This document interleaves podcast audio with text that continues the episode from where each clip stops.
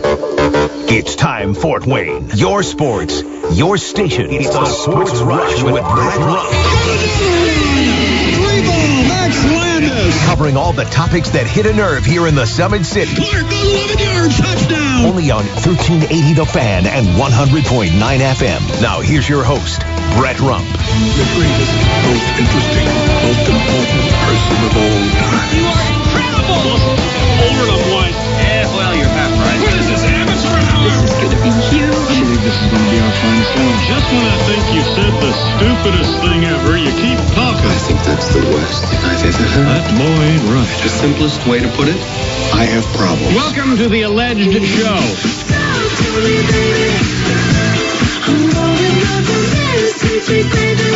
It is springtime in the city. Oh, man, what a beautiful day. Welcome to the Sports Rush. We're going to put the wrap on it, your daily local sports fix, 4 to 6. I am Brett Rump along with Adam Lundy. We've got you connected on the Parkview Sports Medicine text line at 46862. Questions, comments, suggestions, let us know what's on your mind at 46862. Coming up on the show, Kevin Bowen joins us in our number one. We'll talk uh, a variety of subjects with KB. He gives us kind of the Indianapolis perspective on what the state is thinking. Uh, we'll talk a little bit about All Star Weekend since he was right smack in the middle of it. Uh, their studios are right on Monument Circle, and so he was right in the middle of all the activity last weekend. And uh, we'll also talk to him about what the Colts situation is, especially at wide receiver. Uh, what if Brock Bowers is available at number 15? The Colts have a very deep tight end group and a lot of guys that they have spent draft picks on. What do the Colts do? Do they feel like they have a stronger need? Will they look at the wide receiver that's available? How do you pass on Brock Bowers? We'll see what uh, KB thinks that uh, the Colts would do. Also, You've got uh, IU basketball, and we'll talk to KB and get his perspective on what's happening down at IU. How safe is Mike Woodson? What is a scenario that could be the end of Mike Woodson's tenure down in Indiana? Now, you know, there's plenty of things to look at with that. We'll talk about it here in just a couple of minutes because Woodson actually came out and boldly uh, proclaimed that uh, he's not going anywhere for a while. Now that's fine that he doesn't want to go anywhere for a while, but what is Scott Dolson's feelings about where the program is at under the leadership of Mike Woodson? Also, uh, Sam King to talk Purdue and uh, Purdue basketball coming up at about 5:20 today. Always enjoy getting your input on the show. What do you want to hear about? Let us know at 46862, the Parkview Sports Medicine text line. Indiana getting back at it tonight after the loss over the weekend to Northwestern, Indiana, at home tonight. And uh, they're taking on Nebraska. And for Indiana, a proud blue blood program in college basketball. Yes, I still think they can be considered among the blue bloods, even though they haven't had as much sustained success I still think it's one of those programs that carries a certain aura about it that it's it's prestigious enough with the banners that Indiana is probably a blue blood. But they are taking on a football school tonight at home, and they're an underdog to Nebraska.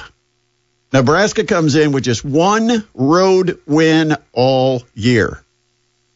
And yet, Vegas odds makers think that Nebraska's worthy of a one and a half point line with Nebraska as the favorite. Nebraska's lost six straight on the road. That tells you that the intimidation of Assembly Hall is gone. Nobody is afraid to play Indiana at Indiana. And you used to look at the schedule and think, boy, that's going to be one heck of a challenge to go into Indiana and get a victory. Now you've got teams like Nebraska. And I know Nebraska's had a solid year. Most of their victories, though, have come at home where they're a much better basketball team. They've, they've not done overly well on the road. In fact, on the road, they've, they've recently, since, uh, since January, they've lost by 18 at Iowa, by 22 at Maryland. Not exactly powers in the Big Ten, and they've gotten beat big both times, but they're a favorite at IU. No intimidation factor, no respect. And that's what Indiana has basically earned. They've earned an underdog role. And that's almost embarrassing for anybody who is proud of the basketball program in Bloomington. You know, I know Indiana's lost two of their last three, or lost their last two, and three of their last four at home. You just cannot do that. You cannot lose at Assembly Hall. It's one of the crown jewels of college basketball. It's one of the temples of the great game of basketball, and Indiana is not protecting their house. Losing two in a row, three out of the last four. Uh, it's almost inexcusable down in Bloomington. And so uh, tonight, Indiana as an underdog taking on Nebraska. Now, I would expect, with all things considered, I think it's a worthy bet to take Indiana and take points, but it's only one and a half. So if you take Indiana with points, you're basically saying Indiana's going to win, and maybe you just take them outright on the money line. Uh, you know, somebody pointed that out the other day that I, I was only going to get two and a half points, and it's like if you're only going to get two and a half, it's less than a field goal in a football game. You ought to just take the money line. Probably a good point here. You probably get a little better payoff. And if you take one and a half points, you know what you're saying is the only chance I can win and Indiana doesn't win is if Indiana loses by one point. What is the chance of that happening? Pretty slim. So go ahead and put your bet on the money line. But I would think this is where we find out is the team quit or is there still pride in the cream and crimson uniforms? Because this is a beatable team in Nebraska, especially on the road, and Indiana should not be an underdog. It's embarrassing to be an underdog to a football school. I mean, what's Nebraska done basketball wise? Anything that you can think of in the entire history of Nebraska Cornhuskers basketball that that makes you think they deserve it because of their reputation, because because there's a lot of people that gamble that are just buying up Nebraska. I don't believe that. No, I think actually people would still probably bet Indiana just because of the Indiana when it shows up on their little phone app. And so usually the line would be weighted the other direction. But in this case, one and a half points. Is it still one and a half, Adam? Did you look? If it's still at one and a half tonight? Um, I'm seeing IU minus one and a half. Oh, really? Yeah. The line has shifted. This afternoon, the line has moved from Nebraska, a one and a half point favorite, to Indiana, a one and a half point favorite. Wow. Just want to make sure I'm getting Well, I was gonna say- right here. I, I, I looked this up about one o'clock, and it was one and a half Nebraska. Okay, it, I'm also seeing uh, Indiana plus one, so maybe that other site was not correct. Well, either that or that site took a lot of Indiana bets. Maybe, but so you're seeing Indiana plus one? yeah, and that's on CBSSports.com I just don't know how quickly that's up. as of four hours ago. I'll tell you, I'm going to go on. All right, you have the actual app. I'm going to go to the actual app and see what I can get this game at. But I, I, I will tell you, as of uh, one o'clock, I can assure you that it was one and a half points. Oh yeah, Uh, now I had a couple of uh, phone meetings and a, and a, and place I had to go, so I was not sitting at my computer watching the line for this game. so I uh, I didn't update it, but I will tell you, at one o'clock today, Mhm. one and a half points. Northwest uh, Nebraska was the favorite. All right, what time's the game tonight, Adam? eight thirty. Yeah, oh man, it's a late game, so I got to really, I got to scroll a little while to find this one. Um, so how was your day? Oh, you know the big question, Adam. We've got to ask. 61 degrees. We've now crossed the 60 degree threshold today, and uh, there it is. And uh, according to my app, Indiana is now a one and a half point favorite. Well, there you go. Wow. So yeah, it has moved from Nebraska one and a half to Indiana one and a half. In an so I guess. I so I guess I can't get in on Indiana on the money line anymore. no, I got to give up a, a point and a half to take Indiana. Oh jeez. Uh, I don't. Yeah. And uh, and in fact, Indiana at one and a half as a favorite is minus 130. Nebraska getting a point and a half as the underdog is plus 108, which also means that the line is probably very close to moving to minus two.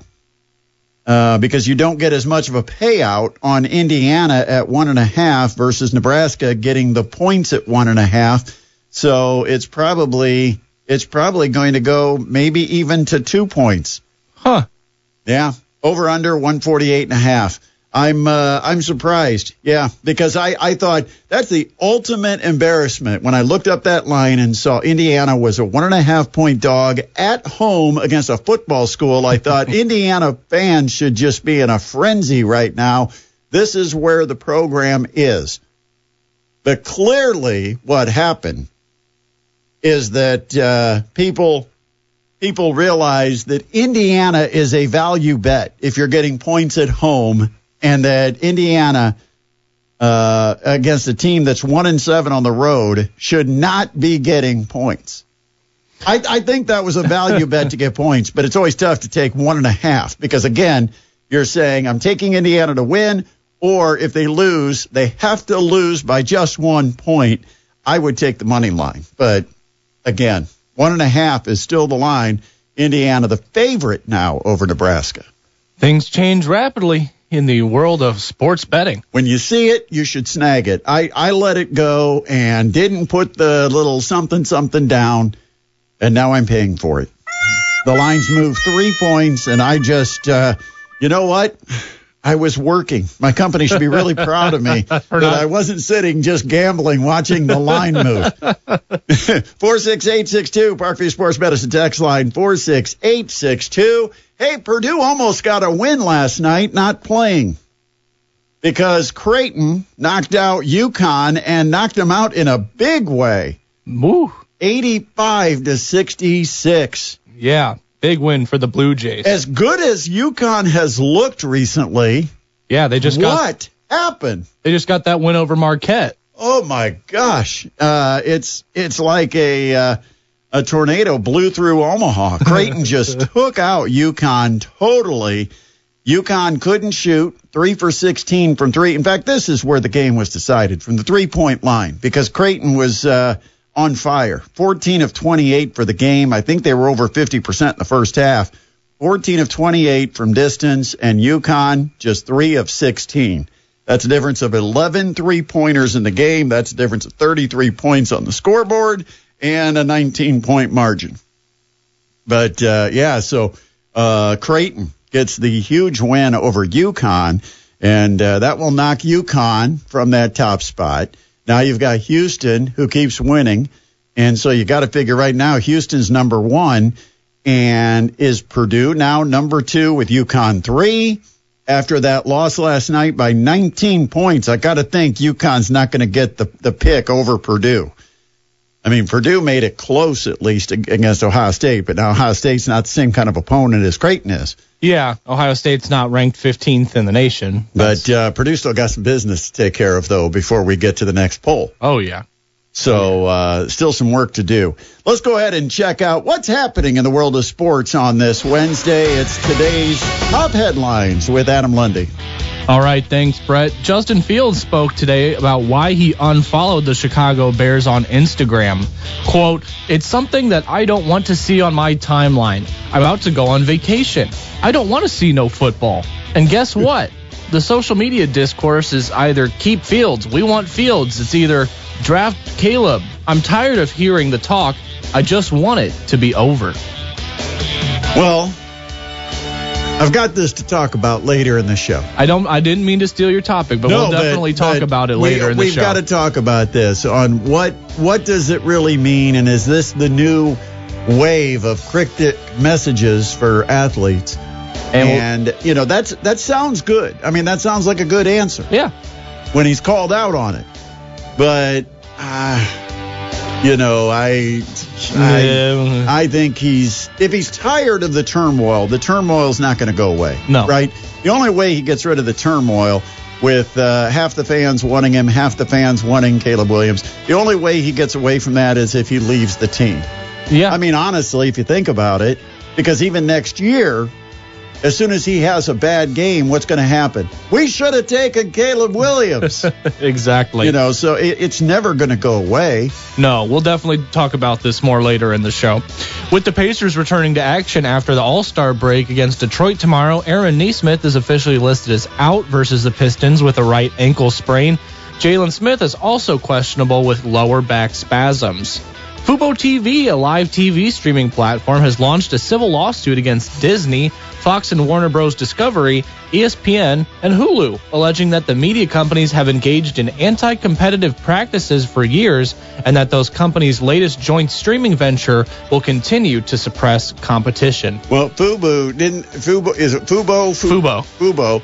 Didn't they just kind of kick off recently, and they're uh, trying to get news because they're the ones right now. I think they have the first two or three months free to give them a trial, Mhm. and I wonder if they're having trouble making sure they keep those those networks. Uh, because the last thing you'd want to do is have somebody come on on the free trial, and before the free trial is over, all their their ESPN shows or all of their Warner Brothers, whatever is being produced, disappears from Fubo. So maybe it's a proactive way to make make sure that uh, they can keep those on their stream for the next three months. Absolutely. Last story of today Eric Hosmer announced his retirement from baseball today following a 13 year career that included winning four gold gloves and helping lead Kansas City to the 2015 World Series.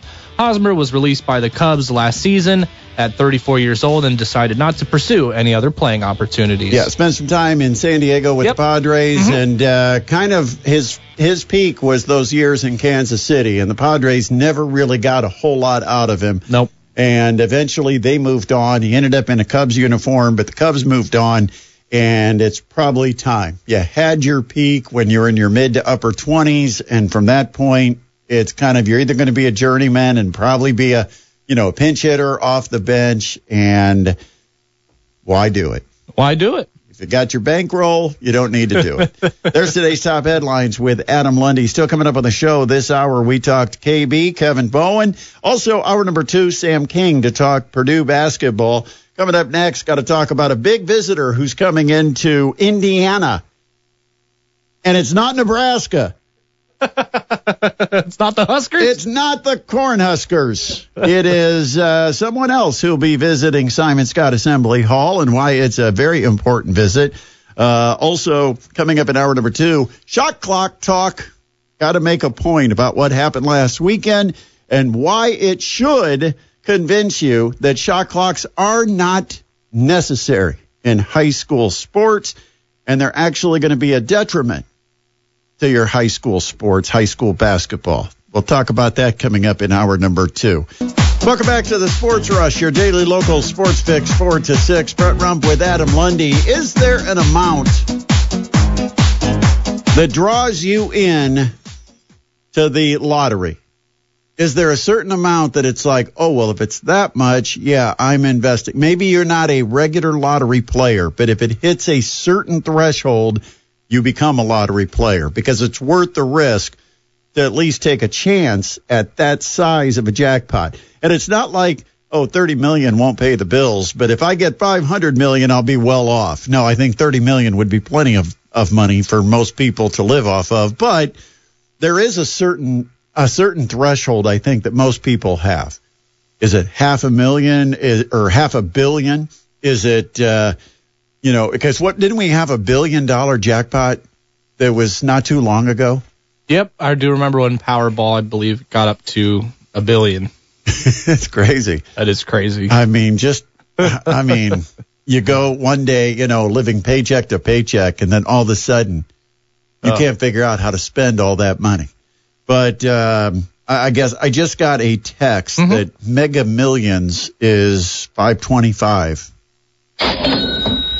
I don't know if that's tonight. Is Mega Millions on Wednesday? It sounds like Do we have Mega Millions here? Because uh, my wife's in Florida, so she keeps tabs on these things for me and tells me what I should buy and when I should buy it. uh, but I, I just was wondering because, you know, it, it's. It, it, is there an amount that all of a sudden you feel like that's the amount that gets me to go to the store? That makes me to uh, gives me a chance to get out of my way and go get a ticket, or two, or three, or twenty.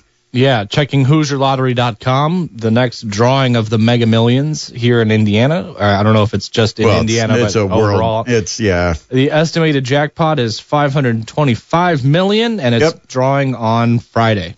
Oh well, I've got time then. You got time? Uh, of course, I'm heading out of town tomorrow. In fact, tomorrow here on the show, you're going to hear Derek Decker sitting in for me. And on Friday, it will be the coach, Shannon Griffith. I'll be on the road with the Mastodons heading to the Dairy State, I think- Wisconsin. I think you got those switched. I think it's Shannon tomorrow, and then Derek Friday. Oh, it is. Every time I look, every time I look at this, Adam, uh, the first thing I see is Thursday, Uh, Derek. yeah, I see. Uh, yeah, But see, I don't read the whole sentence. I look, I look for bullet points, not for whole sentences. Oh, that explains a lot, Brett. I know, I know. That's that's what drivers do. You know, they just it's like we don't want to read the whole sentence if we can read two words and think we get it, and then we find out we really didn't get it. Uh, because it says here, Shannon Griffith will fill in for Brett on the Sports Rush. Uh, on and then it has parentheses Thursday, period. Derek Decker. And so I see Thursday, Derek Decker, and that's the first thing I think is, oh, Derek's tomorrow. Uh, Griff is Friday, but you're right. It's the other way around. the curse of line spacing there. Ah, man. Yeah. So we'll have. Okay, let me think. It's it's Griff tomorrow, Yes, and Derek Decker will be here on Friday. you got it. And uh, thank you, thank you. I actually finally read the entire sentence of the schedule for this week. Um, Derek is going to be down covering state championship basketball. Mhm. And so uh, I'm sure he'll have, if not one coach, two coaches. I don't know if he'll have both uh, Mark Pixley from Luers and uh, Eric Thornton from Norwell, but I'm sure because he's very big on following the girls' high school basketball scene. But uh, he'll give us previews. Of course, we've got your coverage coming up this weekend on Saturday. You can get both state championship games involving our Fort Wayne area teams. 2A, that will be Bishop Luers versus Brownstown Central. And that game will start at approximately 1245, which will be closer probably to 1 o'clock. I just, actually, I just looked at the schedule. And the first game, it says 1030, but it starts, uh, the actual tip is scheduled for 1042. So that's already a delay. Yeah, yeah. But see, that's the way you do it. See, you know, I, and, that's because they understand the accommodations that are needed for media. That when you say it's a six o'clock tip, okay, you don't start the game at six o'clock. You don't do the uh, starting lineups at three minutes till. No, what you do is you run the clock to zero at six o'clock, do your national anthem, do your starting lineups, and then tip it off at six o three because that's the way it works for media. That way they can start their broadcast or their game broadcast at six o'clock.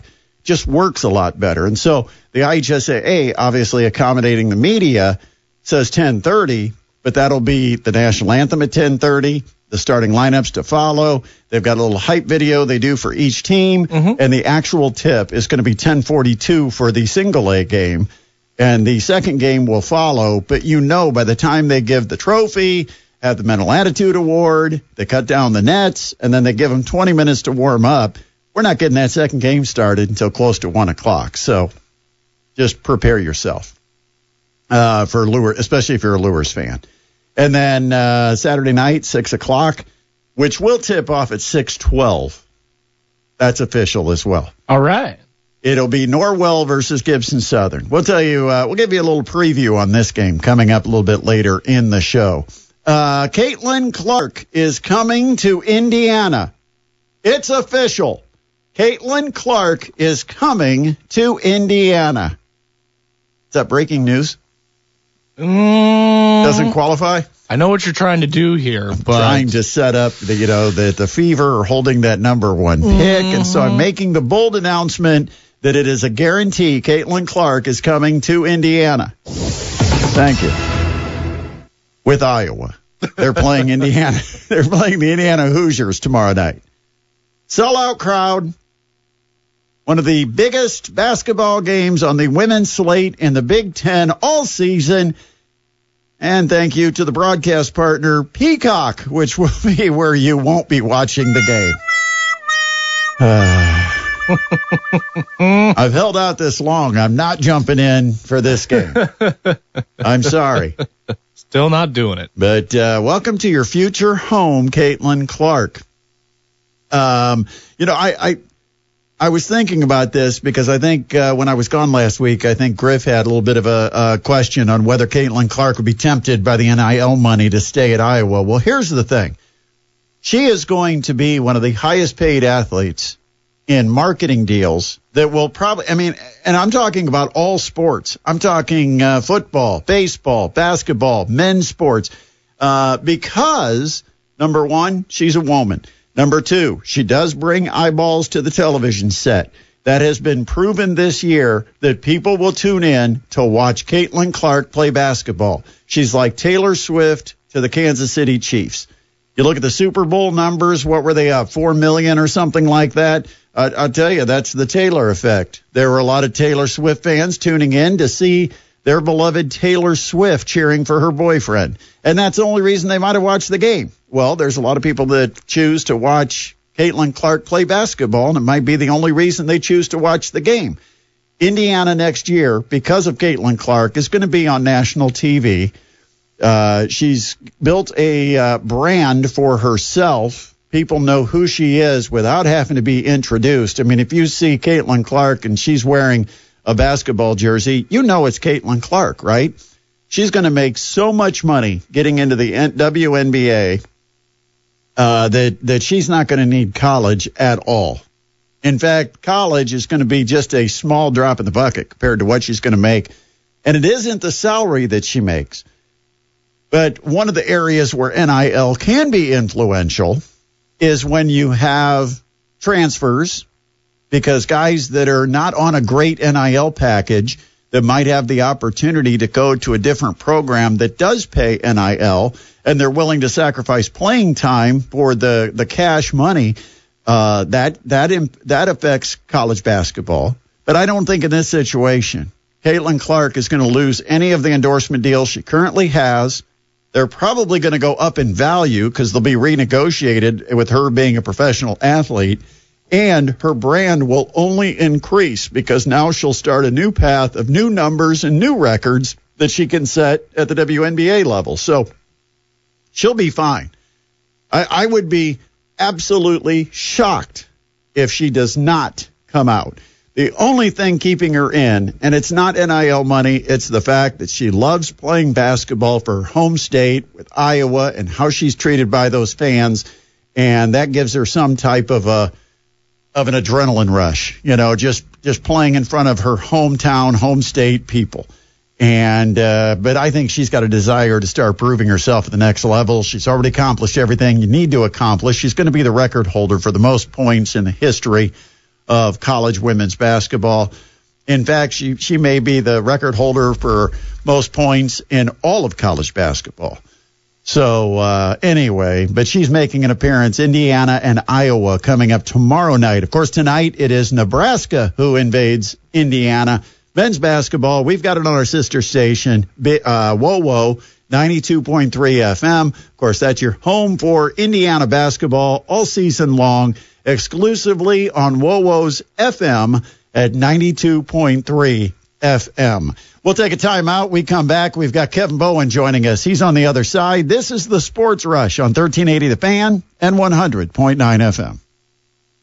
Welcome back to the Sports Rush, your daily local sports fix, 4 to 6. I am Brett Rump along with Adam Lundy. And joining us now on our guest line, from 93.5, 107.5, The Fan down in Indianapolis, part of the Wake Up Call uh, morning drive time radio. It is Kevin Bowen. And uh, Kevin, uh, it's been a big week in Indianapolis with the All Star festivities. Have things kind of settled down, at least for the moment? Yeah, I would say so. I mean, the, the, the funny part is, you know, obviously the signage is coming down and all of that. You know, what, we're probably 72 hours away from the NFL signage showing up, and the combine really picks up. I'd say mainly Monday into Tuesday of next week, and then just continues to ramp up as the week moves along. I want to say Thursdays when prospects start to work out, but uh, it'll quickly go from an NBA town to an NFL town very, very soon here. to an NCAA town not far away. It's one right after another, isn't it? Yeah, that's that's a great point. Yeah, first and second rounds over Gainbridge Fieldhouse uh, coming up. So yeah, I forget March 21st, 22nd, something like that. I think are those dates. So you know, selfishly, I love it. Um, I think it's a great host city. I'm obviously heavily biased with that, but you know, the versatility of the venues and just passion and efficiency and creativity of the host committees, uh, I, I think all speaks to why uh, those different, you know, um, sports companies or sports organizations, however you want to describe it, continue to come back here. For you, what was the highlight uh, or highlights of the NBA All Star Weekend? Did you have a chance to participate in any of them personally? Did you just watch them and get the hell out of Dodge? What What did you do as far as the All Star Weekend? Yeah, I was pretty busy downtown. Um, I was at the Indiana uh, Indiana Convention Center Friday. We hosted our radio show from the crossover event, which was I kind of described it as an indoor basketball theme park inside the convention center. A ton of vendors and activations, a lot of G League action, their dunk contest, their All Star game, a lot of players making appearances, signing autographs. So uh, we did our show there Friday. I went back Saturday, took my nephew. Actually, he had an absolute blast, and then Saturday night was inside of Lucas Oil Stadium uh, for the skills competition, the three point, and the Steph Curry, Sabrina Ionescu competition, and then the dunk contest, of course. And then Sunday headed back downtown uh, for the actual All Star game. So, it, it, again, I, I'm, I'm heavily biased, Brett, so my hand is raised. But you know, even amidst weather we really haven't had in quite some time, uh, I thought Indianapolis handled it very, very well. And, and I'll go back to those three words that I used for you. You know, efficiency, creativity, and passion. And you know, to execute all three of those for big events like that uh, that's not always the case. And, you know, I thought the unique nature to this year's NBA All-Star game was, you know, great job by the Pacers in putting egos to the side and saying, wait, we could move Saturday night over to Lucas Oil, double the amount of attendance in that building, and even though it's not our building, it's the Colts stadium, and they'll get all the publicity for a night.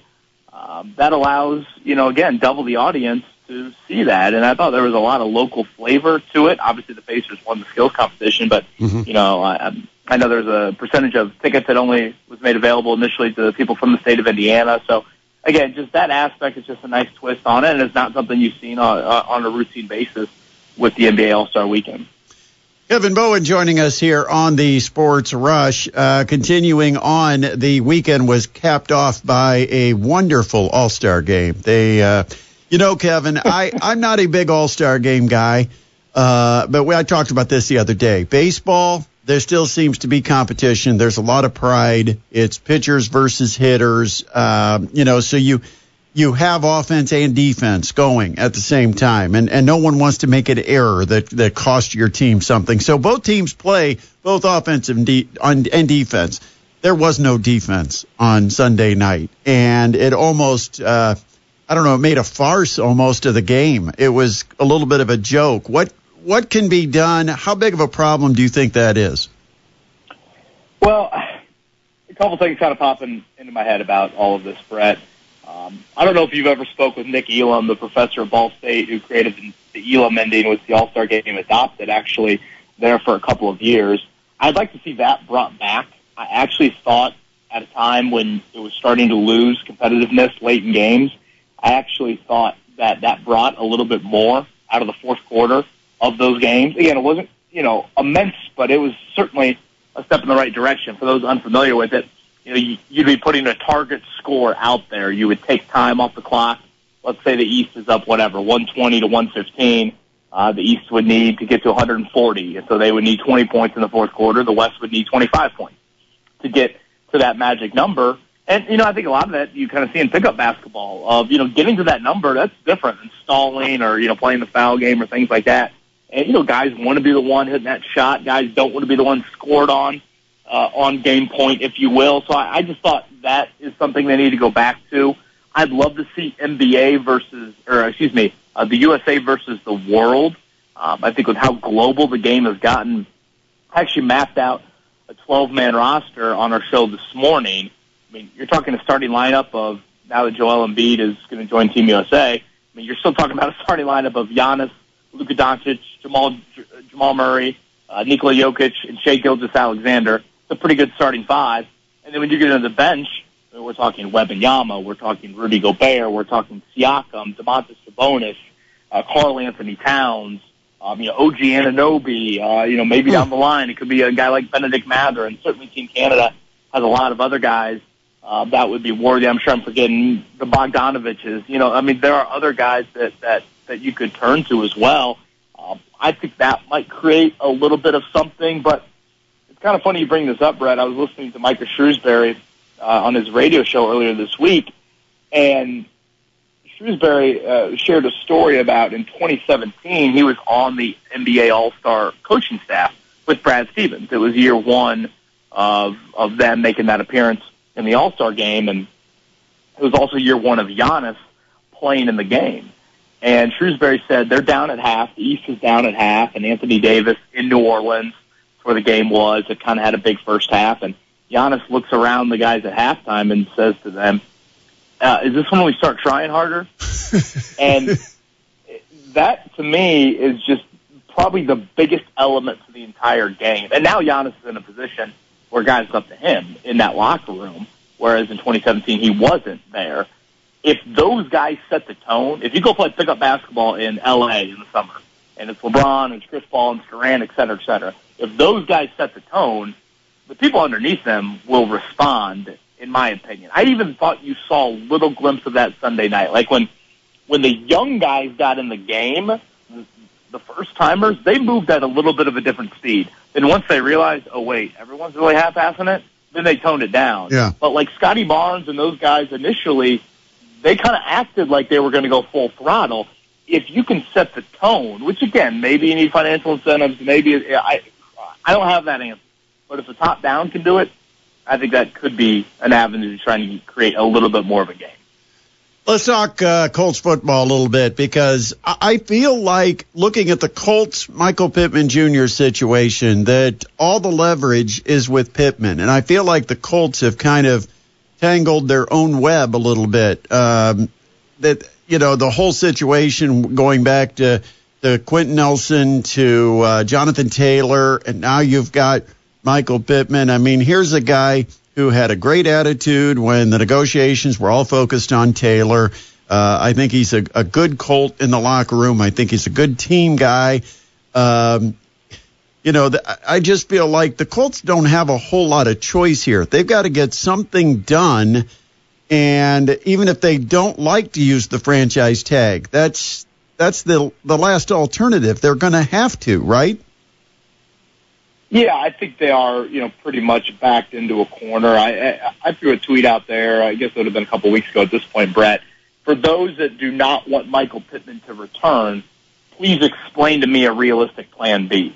And, and I genuinely meant it. I mean, I, I wanted to be open ears, and and I, you know, a few few people threw some things at me, and again, realistically, nothing past the smell test. Uh, now, where the Colts do have leverage is obviously they can use the tag, so they can just put that on Michael Pittman Jr. today, tomorrow, and boom, he's under contract for 2024. Uh, obviously, you know what would a long-term deal like? Uh, you know, guys don't love being on the tag during the off season. You know, how would Pittman react to that? Do you want him out there for the spring off-season program with Anthony Richardson back from injury, et cetera, et cetera? Those are questions down the road. But I mean, if you're Michael Pittman Jr.'s agent and the Colts try to push back, you know, as you know, weird as this might sound, I I would say to Chris Ballard, "Hey, Chris, you want to pop in that Falcons film? You want to go over that game when my client wasn't on the field, and you want to tell me what Alec Pierce and DJ Montgomery did in that game, or if you want to look bigger picture, let me know the four quarterbacks my client has played with in his four seasons with the Colts, and where those guys are now, because two are retired." One is a backup in LA, and Gardner Minshew is probably going to be a backup somewhere else next season. Like, it's not like he's had above average quarterback. I guess maybe Philip Rivers if you're really, you know, grasping at straws there. So, yes, the Pittman camp has a ton of leverage, but again, the Colts do, you know, hold that that uh, that tool to use a Chris Ballard word and how he described the franchise tag. Um, so again, I, I expect Pittman to be back. How it looks, though, obviously some questions remain. I think the other thing this does, though, is it takes their focus away from the other receiver that I think they still need. Are they interested? Are they in the market for another receiver besides Pittman? Well, it's Golf Chris Ballard's words about a month and a half ago. He said we need to get more explosive. Now, I do think the presence of Anthony Richardson can tap into that. I do think he can, you know, hit a few more. First off, he has natural explosive ability just as a runner but his arm you would think would be able to tap into maybe a, a, another couple of deep balls to Alec Pierce over the course of the season. But I couldn't agree with you more, Brett, on needing another weapon, and, and I'll just call it pass catcher. I'll throw a tight end into that group as well. And I thought something that has you know helped San Francisco overcome maybe not having terrific quarterback play um, over the years, and in particular, I guess these last kind of four or five years is in Deebo Samuel and George Kittle. They have the two best guys at their position after the catch in the entire NFL. So I think that element, you know, I'm all about kind of diversifying that wide receiver room, or again, your your skill weapon guys. You don't need, you know, ten six five guys in there. You need some over the top. You need some possession guys. You need some guys that can play in the slot, and you need a guy that can do some stuff after the catch. And those come in all different shapes and sizes. So I, I'm not going to pinpoint, you know, last year at this time, I made the basketball analogy with you often, Brett. The Colts have enough power forwards in that room. They need to go get a little bit of a point guard. Well, that that that was what Josh Downs. That was kind of what I envisioned, more of a slot guy. Again, now they need a dude that you give the ball to in a very you know low percentage risk play, a screen, um, you know, just you know, whatever and then that guy has the ability with his athletic ability to make some people miss in the open field and create some of those chunk plays. So again, um, there's no cookie cutter in terms of exact size that is necessary. In Deebo's case, he was a second round pick. George Kittle's case, he was a fifth round pick. It's not like those guys are all, you know, first round coming off the board. Certainly it's a coveted trait. There's probably a little bit of gray area in identifying that. But I think that's what Colts really need right now in terms of a weapon if Brock Bowers is in that spot in the first round. I know the Colts probably have more depth at tight end, but can they afford to pass him up if he's available? Yeah, that's that's a great question. I I would tend to say no, but again, does Chris Ballard believe that? You know, if you look at tight end investment, the Colts have actually invested a lot of draft picks into tight end lately. I mean, you've got a third rounder in Jelani Woods, you've got a fourth rounder in Kylen Granson, you've got a fifth rounder in Will Mallory You've got a six rounder in Drew Ogletree. I mean, that's a lot of draft pick investment in the last three years. I, I'd be hard pressed to see if there are any other teams that have drafted more tight ends in those middleish rounds because that's kind of where we think of tight ends. You know, we don't think of them 15 overall. Now, granted, Bowers to me is just a different breed. You know, he's just he's such a weapon. Um, I think Shane Steichen would be salivating at, at, at where you could utilize him, and this is not not often you see guys dominate the best conference in football in college football, but he certainly did that.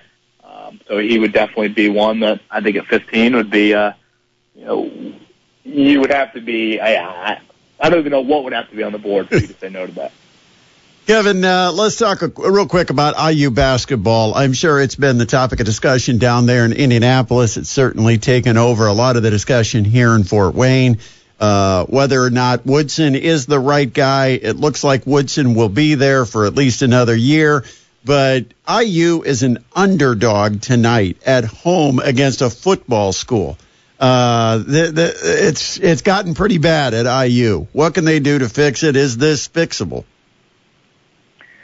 Well, I think it's a big look in the mirror moment for Scott Dolson and Pam Whitten down there from uh, and probably Quinn Buckner and the board of trustees. And you know, you, you you've got to get the emotional element to Mike Woodson at playing for Bob Knight 40 years ago.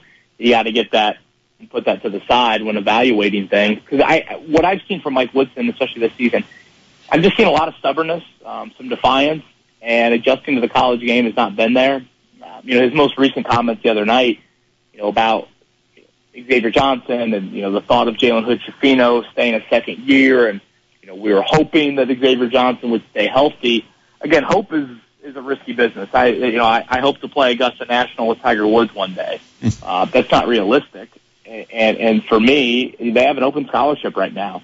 Uh, when you recruit a five star to your campus, it's probably safe to say we hope that he stays for two years, but hope for the best, plan for the worst. And so planning had to be going right then and there to trying to see um, you know, plan B, C, D, E, however far you got to go on the list to find more guards because, you know, Jakai Newton, a freshman, that has pretty much been a medical redshirt. That could have been seen even in his senior year and his junior year when he battled injury situations high school wise. Um, and I, I also felt like, you know, in listening to Woodson talk, I mean, you know, he's acting like Gabe Cupps is just a walk on. I mean, you, you've seen, I know it's low hanging fruit, but, you know, if you want to go off recruiting rankings, Gabe Cupps is ranked higher than Braden Smith. Those two had far different freshman seasons and what they were asked to to do and, and, and what they were able to do. I mean, certainly, you know, Zach Edey helps, but still, an all freshman backcourt for what Purdue had to win the Big Ten by three games, you don't see that. Um, so I think it's a very look in the mirror moment. Um, it's probably a very look in the mirror moment of if you really covet Dusty May, like I think some IU fans do, um, and Ohio State's open, and Louisville will be open, and Dusty May has interest in those. Mike Woodson is not a guy that's going to be coaching there for 10 or 12 years. I think when he took the job, that expectation was known. He's 66 years old. You can't ignore that. So if you look at it at a time and think, man, we thought Woodson for six or seven, well, hell, you're already at the halfway point of that. If you thought that originally, if you're going to have a reset in a couple of years anyways, do you just do that now? Again, I'm not expecting them to do these things, but I think you've got to look in the mirror and be pretty honest with yourself of where you're at as a program right now and realize internally, you know, I, I just don't see a lot of in-house optimism on that roster. I don't see a ton of player development from guys that are returning coming up next season. I always got a five-star freshman coming in, but sounds like they're going to miss out on one of their uh, big remaining targets. Derik Queen, a five-star kid. Um, so there are some major questions, and the portal better be utilized like no other here coming up in the next few months. That's a tough decision for Scott Dolson, though, because Woodson was one of his hires, and an athletic director to make a quick trigger and and switch course. Uh, in some ways, he's throwing himself under the bus a little bit. Without question, but you know, people in positions of authority like that, Brett, it comes with the territory. You know, it's very similar to you know how NFL GMs have to react to you know draft decisions. And I thought, you know, something that Ryan Grigson struggled with at times as the GM for the Colts, he held on to guys for too long. And, and look, it's hard. We're all human beings. You got emotional ties, and you don't want to admit that you're wrong. Um, but there's a fine line between being patient and realizing when enough is enough, and again, delaying the inevitable and realizing, hey, and I'm not, I, I'm just throwing out a hypothetical here. But if you feel through the grapevine that Dusty May wants the IU job, but he knows how college basketball works. He can't pass that up if he can't risk waiting for that if Ohio State is open or if Louisville is open. If that's something that interests you, that's a conversation, obviously behind closed doors, you have to have. But and that's what makes it difficult. I mean, you can make the case, uh, Brett, that if Quinn Buckner's not the head of the board of trustees, you know, Mike Woodson never gets hired. That's his buddy. That's his friend. Yeah. You know that. So that's where you get into this. I mean, you know this full well. I'm a diehard Notre Dame football fan. They didn't have to go back to a Notre Dame guy to get that program on solid ground. It was Brian Kelly, the guy that built programs at Grand Valley, at Cincinnati, and then at Notre Dame, or rebuilt, I should say, at Notre Dame. Um, so it, it, I, I just got one that it's got to come from your your little tree there. If you play that game, there's a lot of emotional ties with it, and you walk into some awkward situations and right now, they're probably in a very awkward situation. Kevin, always uh, insightful perspective. Always appreciate you taking time to jump on the show with us. Uh, yeah, there's plenty more to discuss with the whole Woodson situation. You've got uh, the buyout to consider, already having to pay a buyout this past year with Tom Allen. Does that come into play? A lot of factors when you make the decision on what's going to happen with Mike Woodson. Appreciate you, man. Have a great weekend. We'll talk to you again. You bet, Brett. Have a great week. Yep, that is Kevin Bowen joining us, 935 1075, the fan down in Indianapolis.